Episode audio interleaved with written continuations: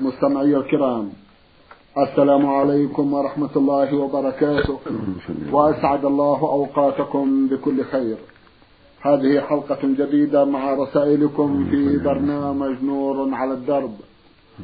رسائلكم في هذه الحلقة نعرضها على سماحة الشيخ عبد العزيز ابن عبد الله بن باز الرئيس العام لإدارات البحوث العلمية والإفتاء والدعوة والإرشاد.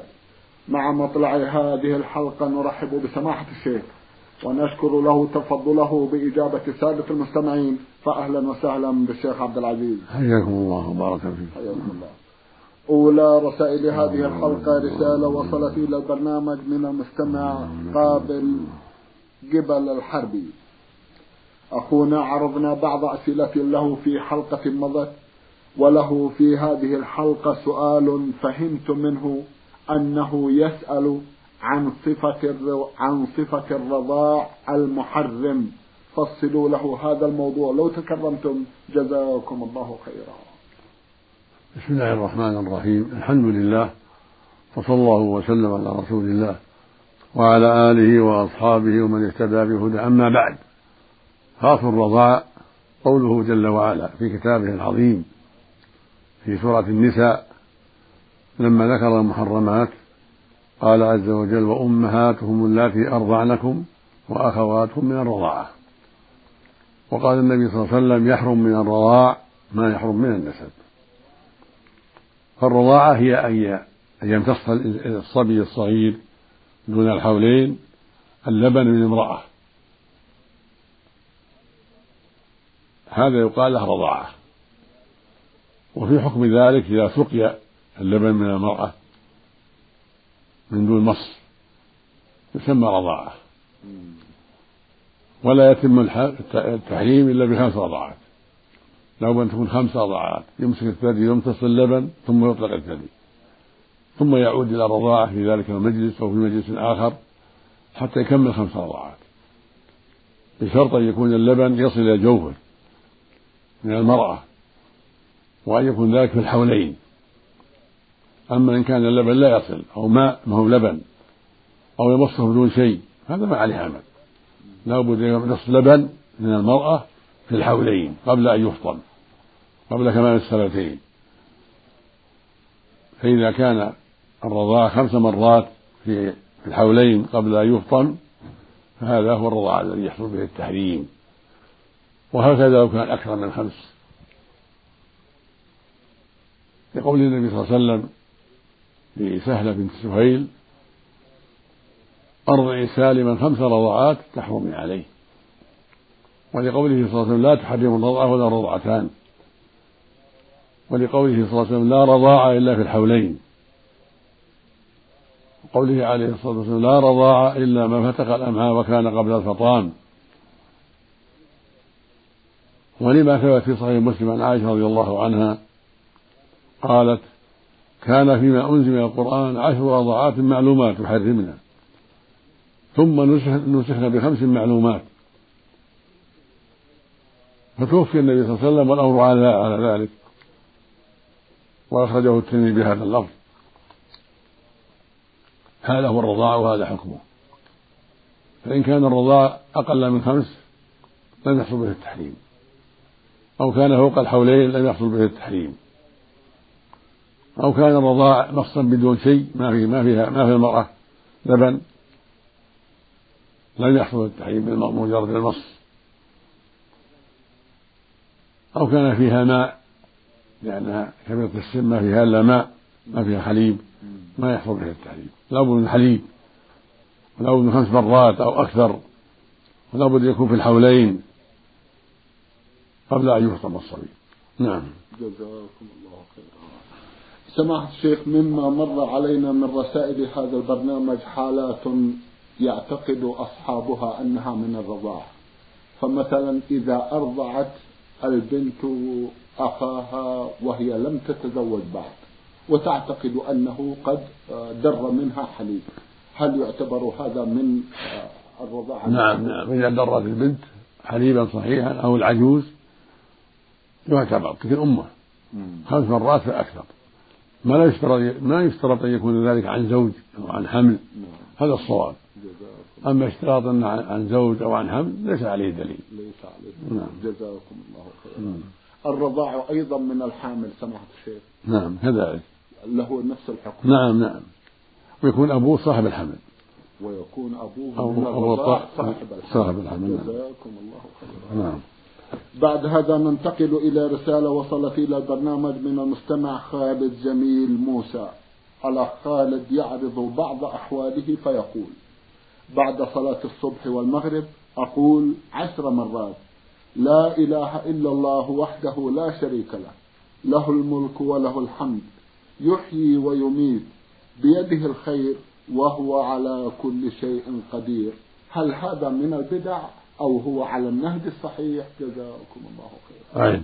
يقول بعد صلاة الصبح والمغرب أقول عشر مرات لا إله إلا الله وحده لا شريك له له الملك وله الحمد يحيي ويميت بيده الخير وهو على كل شيء قدير. هل هذا من البدع أو على النهج الصحيح؟ لا سنة سنة سنة. الحمد لله. ثبت عن النبي عدة الحديث عن النبي صلى الله عليه وسلم. اللهم صل عليه. أنه دعا إلى هذا الشيء وأثنى على من فعله. عشر مرات بعد صلاة الفجر عشر مرات بعد صلاة المغرب. مع الذكر المشروع عند الصلوات الأخرى. يقول بعدما يسلم أستغفر الله ثلاثة. اللهم أنت السلام ومنك السلام تباركت يا ذا الجلال والإكرام. ثم يقول لا إله إلا الله وحده لا شريك له له الملك وله الحمد وهو على كل شيء قدير. لا حول ولا قوة إلا بالله. لا إله إلا الله ولا نعبد إلا إياه له النعمة وله الفضل وله الثناء الحسن لا إله إلا الله مخلصين له الدين ولو كره الكافرون. اللهم لا مانع لما أعطيت ولا معطي لما منعت ولا ينفع ذا الجد منك الجد. ثم يأتي بهذا العشر لا إله إلا الله وحده لا شريك له له الملك وله الحمد يحيي ويميت وهو على كل شيء عشر مرات. وإن زاد بيده الخير. أو قال هو حي لا يموت كله طيب الحمد لله. نعم. جزاكم الله خيرا. يسأل سؤالا آخر فيقول هل يجوز للمصلي أن يضع يده على فمه إذا تثاءب أثناء الصلاة؟ هذا السنة نعم. يضع يده على فمه أثناء الصلاة وخارج الصلاة أيضا. وخارج الصلاة. نعم. ولا يقول ها. يكتم صوته. ويخدم فمه يحط يده على فمه. نعم. جزاكم الله خيرا. هل تتفضلون بذكر ما ورد من عن الرسول صلى الله عليه وسلم حول هذا الموضوع؟ نعم. جزاكم الله يقول النبي صلى الله عليه وسلم إذا تثاءب أحدهم فليخدم ما استطاع.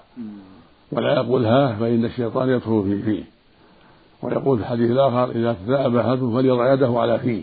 ولا يقول ها فإن الشيطان يدخل. هذا هو السنة. يكتب ما استطاع ويضع يده على فيه نعم. جزاكم الله. ولا يقول لا يتكلم يسكت. نعم. بارك الله فيكم وأحسن إليكم. المستمع علي حسين الصالح عثيمان البابكري بعث برسالة وضمنها جمعا من الأسئلة في أحد أسئلته يقول هل يجوز رفع الصوت أثناء حمل الجنازة؟ جزاكم الله خيرا. لا السنة السر في هذا خفض الصوت.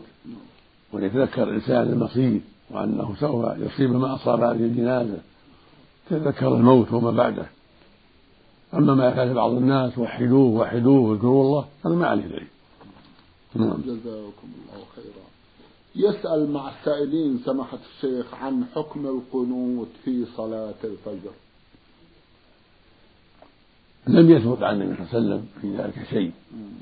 والأحاديث التي يذكرها بعض العلماء لأنه كان يقنط في الفجر ضعيفة وقد حملها ابن القيم لو صحت على أن أن المراد بذلك طول الوقوف. يعني القنوت دون طول القيام. وأنه صلى الله عليه وسلم كان يطيل وقفته بعد الركوع بعض الشيء في الركعة الأخيرة من الفجر. ولكن الحديث ضعيفة. وإنما كان يقنت في الوتر يقول في الوتر. وهكذا كان يقنت في النوازل إذا نزل في النازلة. يقنت في الصبح وفي غيرها إذا نزل بجنود الحرب على المسلمين نعم. أو ناس تعدوا عليهم من قطاع الطريق نعم. أو غير ذلك شرع القنوت في الفجر وفي غيرها. نعم. جزاكم الله خيرا. يسأل أخونا عن إمامة الصبي الذي عمره ثلاث عشرة سنة وهل يجوز أن يخطب يوم الجمعة؟ جزاكم الله خيرا. لا حرج في إمامة الصبي. إذا كان جيدا جيد القراءة. يقول النبي صلى الله عليه وسلم يؤم القوم أقرأهم لكتاب الله. وهذا يعم الصبي ويعم غيره وثبت في الصحيح من حديث عمرو بن سلمة أنه قال جاء بي من عند النبي صلى الله عليه وسلم فقال إنه سمع النبي يقول إذا حضرت إذا حضرت الصلاة فليؤمكم أكثركم قرآنا قال فقدموني وأنا ابن سبع سنين لأني كنت أكثرهم قرآنا هذا من الأدلة على أن الصبي إذا كان يقرأ القرآن ويريد القراءة فإنه يقدم. في عموم قوله صلى الله عليه وسلم يؤم القوم أقرأهم من كتاب الله. يعني كان يعقد الصلاة؟ نعم. ابن سبع فما فوق. ابن سبع فما فوق. نعم. إذا كان يرتبك بعض الشيء سماحة الشيخ ينبه. ينبه. إذا غلط ينبه مثل غيره. كغيره. ما دام يعقد الصلاة ويفهمها. نعم. الحمد لله. جزاكم الله خيرا. أخيرا يسأل أخونا سؤالا كبيرا جدا فيقول كيف تقسم تركة الميت؟ تقسم التركة على كتاب الله وعلى سنة رسوله صلى الله عليه وسلم. قد وضح القرآن والسنة؟ حكم المواريث. نعم. بأبين بيان وأوضح بيان. تقسم التركة عند أهل العلم. صاحب الحاجة يقدم السؤال لأهل العلم نعم. في المحكمة نعم. أو غيره من أهل العلم ويقسم التركة. والتركة والمواريث تختلف. نعم. ليست على حد سواء. نعم. فإذا نزل نازلة بأحد نعم. فإنه يقدم الورثة على إلى المحكمة أو إلى العالم المعروف وهو يقسم بينهم التركة. مثلا يقول مات الميت نعم. عن زوج وابن. ماتت امرأة عن زوجها وابنها. يقول لهم العالم التركة تقسم بينهم أربعة للزوج الربع. والباقي للإبن.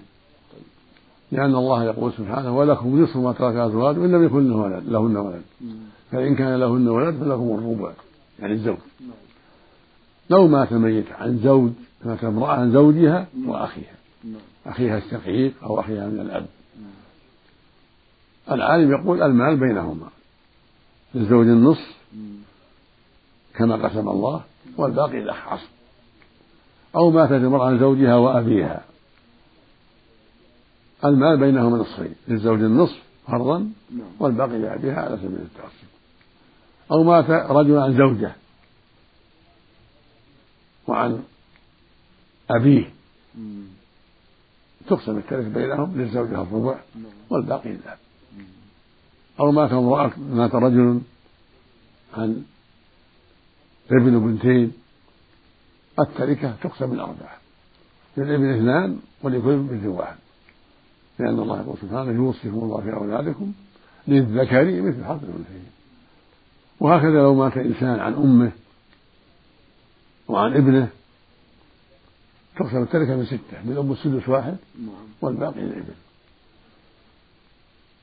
لأن الله جل وعلا يقول ولأبويه لكل واحد من السدس مما ترك إن كان له ولد.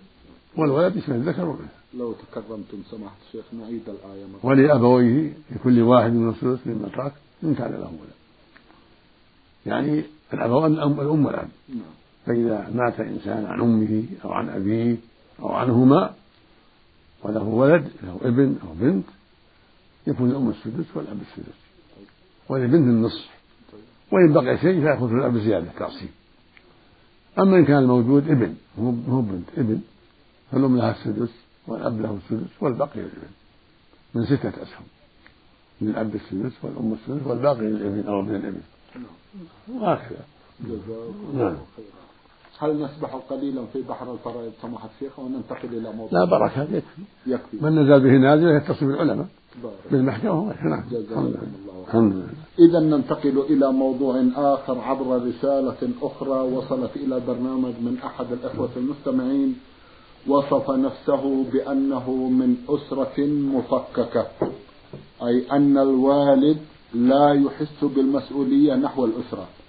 ووالدتي تشاجره في كثير من الأمور والشجار يكون بسبب أو بدون سبب حتى كانت تتطاول عليه فكنت أقوم بسبها أحيانا أو الاعتداء عليها بالدفع مخافة أن يزيد الشجار بينهما ويشت وتشتت الأسرة. وفي نفس الوقت أندم على ما فعلت وأحاول أن أقنعها بالكلام أو هجرة المنزل فلا تبالي بعتابي ولا هجرتي للمنزل وتستهزئ بي في كثير من الأحيان وكان يحدث في كثير من الأحيان الشجار مع زوجات أعمامي بسبب أو بدون سبب وأفعل معها الدفع أو الإقناع فلا تطعني رغم أنني أعلم من كتاب الله تعالى قوله تعالى فلا تقل لهما أف ولا تنهرهما. وجهوني كيف أتصرف؟ جزاكم الله خيرا. قد أسأت في عملك ولا, ولا ولم تحسن. الواجب عليك احترامها وكف الأذى عنها والنصيحة فقط. أما سبها ودفعها هذا لا يجوز هذا من العقوق. ولكن عليك بالكلام الطيب والنصيحة. فإن قبلت منك وإلا فقد أديت ما عليك. ولا يجوز لك أن تدفعها بالقوة ولا أن تسبها وتلعنها كل هذا منكر. ولكن عليك التلطف والكلام الطيب والأسلوب الحسن والنصيحة وإلا فالتمس من يقوم مقامك في هذا وينصحها ويتولى منعها من الأذى. أما أنت لا. أبوك يقوم بالواجب أخوها أبوها يعالجون الموضوع. أما أنت لا تعالجها بسبها وإيذائها. نسأل الله السلامة. نعم. اللهم آمين. جزاكم الله خيرا. من المستمع إبراهيم علي المشهد سوري ويعمل في الأردن كما في رسالته يسأل جمعا من الأسئلة من بينها سؤال يقول ما حكم بيع سلعة؟ أو دراجة آلية مثلا لمدة ستة أشهر بزيادة عن ثمنها قدره عشر آلاف ليرة سورية. هل يعتبر هذا من الربا أم أنه جائز؟ جزاكم الله خيرا وأحسن إليكم. ليس للثمن والربح حد محدود. فإذا بعت الدراجة أو السيارة بثمن معلوم إلى أقساط وآجال فلا بأس. اشتريت السيارة والدراجة بعشرة آلاف وبعتها بعشرين ألف في كل شهر خمسمائة أو في كل شهر ألف أو بالسنة لا حرج في ذلك. ولو كان الثمن أكثر من ثمنها بالنقد لأن هذا أمر معروف الأجل غير النقد. فليس في هذا شيء. لكن عليك أن ترفق بالمشتري إذا كان لا يفهم. توضح له الأمر تبين له الأمر حتى لا تخدعه بشيء يضره. المسلم أخو المسلم لا يظلمه. عليك أن تراعي في هذا البيع المعتاد والثمن المعتاد. إذا كان صاحبك غرا لا يفهم الأمور فعليك بالرفق به وأن تبيعه كما تبيع الناس الفاهمين. نعم. جزاكم الله خيرا. يقول سماحة الشيخ أنا لا أملك شيئا من المال والمهر عندنا غال فلجأت للمقايضة أي أعطيت أختي إلى أبي وأخذت بنت عمي. إيش؟ يبدو أن السؤال مشوش أو أنني أخطأت. يقول سماحة الشيخ أنا لا أملك شيئا من المال والمهر عندنا غال فلجأت للمقايضة. أي أعطيت أختي إلى ابن عمي. نعم. وأخذت بنت عمي بدل أختي. فما حكم هذا؟ جزاكم الله خيرا. هذا لا يجوز هذا يسمى نكاح الشرار. إذا كان بينكم مشارطة أنت تعطيه أختك وهو يعطيك أخته هذا لا يجوز. الرسول نهى عن هذا في عدة من الأحاديث الصحيحة. أما لو خطبت منه وخطب منك من دون مشارطة بالتراضي فلا بأس. أما أن تقول زوجني وزوجك هذا لا يجوز. لا مع البنت ولا مع الأخت ولا مع بنت الأخ. نعم. جزاكم الله خيرا. رسالة وصلت إلى البرنامج من الطائف وباعثها المستمع محمد أحمد إبراهيم. رسالته بدأها بمقدمة يقول بسم الله الرحمن الرحيم. بعد تحيتكم بتحية الإسلام فسلام الله عليكم ورحمته وبركاته وكل عام وأنتم بخير. وبعد يطيب لي أن أكتب هذه الرسالة البسيطة. معبرا عن كل مشاعر الحب والتقدير لهذا البرنامج العظيم لمقدار ما يقدمه من إيضاح وتوضيح لكثير من الأسئلة والمواضيع الغامضة أو الغير مدركه لكثير من الإخوة المسلمين المؤمنين. وديننا يحث على العلم والمعرفة ولا حرج في الدين والعلم طالما هناك منفعة الجميع. ومزيد من تقديري ومشاعري للإخوة الذين يساهمون في إنتاج هذا البرنامج. جزى الله الجميع خير الجزاء. ولا أطيل عليكم فأبدأ أسئلتي. بدأ أسئلته بالسؤال التالي سماحة الشيخ فيقول عندنا كثير من الناس حينما يحلف يقول والنبي. هل الحلفان بالنبي صلى الله عليه وسلم يعتبر شركا بالله؟ وهل إذا لم يكن شرك عليه اسم أم هو أم هو خير. أرجو التوضيح أو الحلفان بغير ذلك. كمن يقول وحياتي بشرفي وغير ذلك. ومن الناس من يقول لمن يريد أن يأخذ منه شيئا بفضل الله ثم بفضل كذا وكذا ستنقضي حاجتي. وجهوني إلى هذه الأمور. جزاكم الله خيرا. أولا جزاك الله خيرا عن دعواتك وعما ذكرت من السرور بهذا البرنامج. لا شك أنه برنامج مفيد وعظيم النفع ونسأل الله أن ينفع به المسلمين وأن يضاعف المثوبة لمن يقوم عليه وأن يمنحهم التوفيق للعلم النافع والعمل الصالح. أما سؤالك فلا ريب أنه من الشرك الحديث بالنبي صلى الله عليه وسلم أو بالأولياء أو بالملائكة أو بالجن أو بالنجوم أو بشرف فلان أو بحياته كله لا يجوز. يقول النبي صلى الله عليه وسلم من كان حالفا فليحلف بالله أو ليصمت ويقول أيضا عليه الصلاة والسلام من كان حالفا فلا يحلف إلا بالله. أو يصمت. ويقول عليه الصلاة والسلام من حلف بشيء دون الله؟ فقد أشرك. ويقول أيضا عليه الصلاة والسلام من حلف بغير الله من حلف بغير الله فقد كفر وأشرك. ويقول أيضا عليه الصلاة والسلام من حلف بالأمانة؟ فليس منا. ويقول من حلف بالله والعزى فليقل لا إله إلا الله.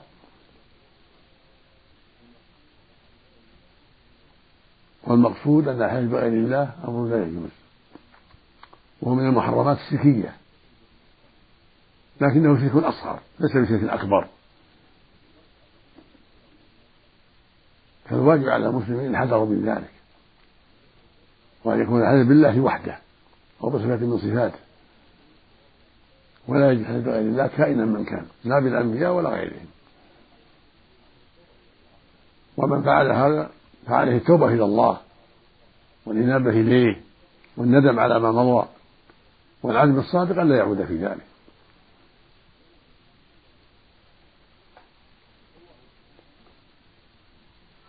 والله سبحانه بعث الرسل عليهم الصلاة والسلام لبيان الحق وإيضاح الحق.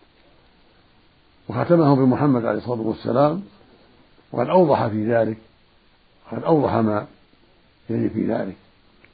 وكان الناس في أول الإسلام وفي أول الهجرة يحلفون بآبائهم ثم نهاهم النبي صلى الله عليه وسلم.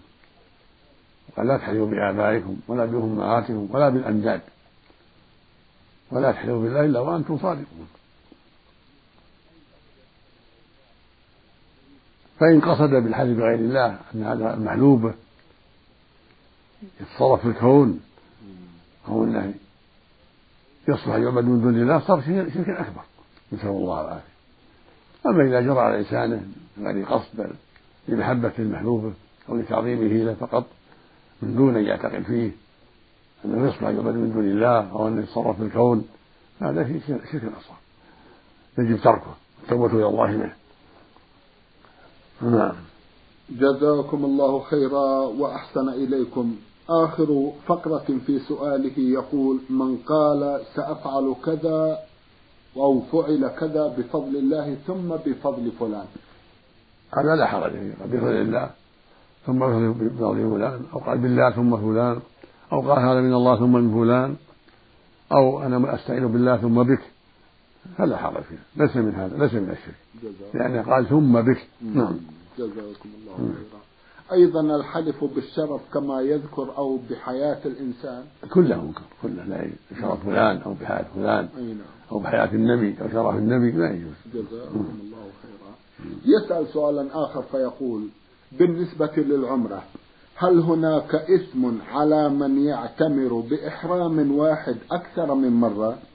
وهل يستحب عند كل مرة تغيير الإحرام وما المدة بين كل عمرة وأخرى؟ هل لها مدة معينة؟ وما هي الأدعية الصحيحة عن النبي صلى الله عليه وسلم حين دخول مكة؟ جزاكم الله خيرا. لا حرج أن يحرم في مناسك الحرام مرات. وليس لهذا حد. وإذا توسخت وغسلها ثم أحرم بها فلا بأس. والحمد لله. وليس هناك حد معلوم بين العمرتين فلو اعتمر في الشهر مرتين أو أكثر فلا بأس. لقول النبي صلى الله عليه وسلم العمرة إلى العمرة كفارة لما بينهما والحج المبرور ليس له جزاء إلا الجنة. وقد اعتمرت عائشة في حجة الوداع رضي الله عنها عمرتين في أقل من عشرين يوما. عمرة وهي داخلة من المدينة وعمرة بعد ذلك في ليلة ثلاثة عشرة من الحجة ليلة الحصبة فالأمر في هذا واسع والحمد لله. والدعوات يدعو الإنسان ما يسر الله في في طوافه في سعيه يدعو ما تيسر.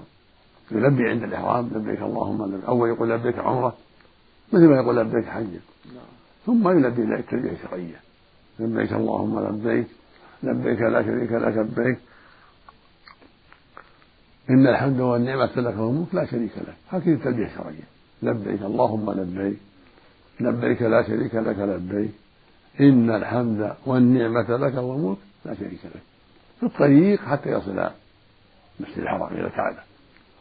ثم يشرع في الطواف فيكبر عند استقبال الحجر يقول الله أكبر. ثم يشرع في الطواف. يقول اللهم إيمانا بك وتصديقا بكتابك ووفاء بعهدك واتباعا لسنة نبي محمد صلى الله عليه وسلم.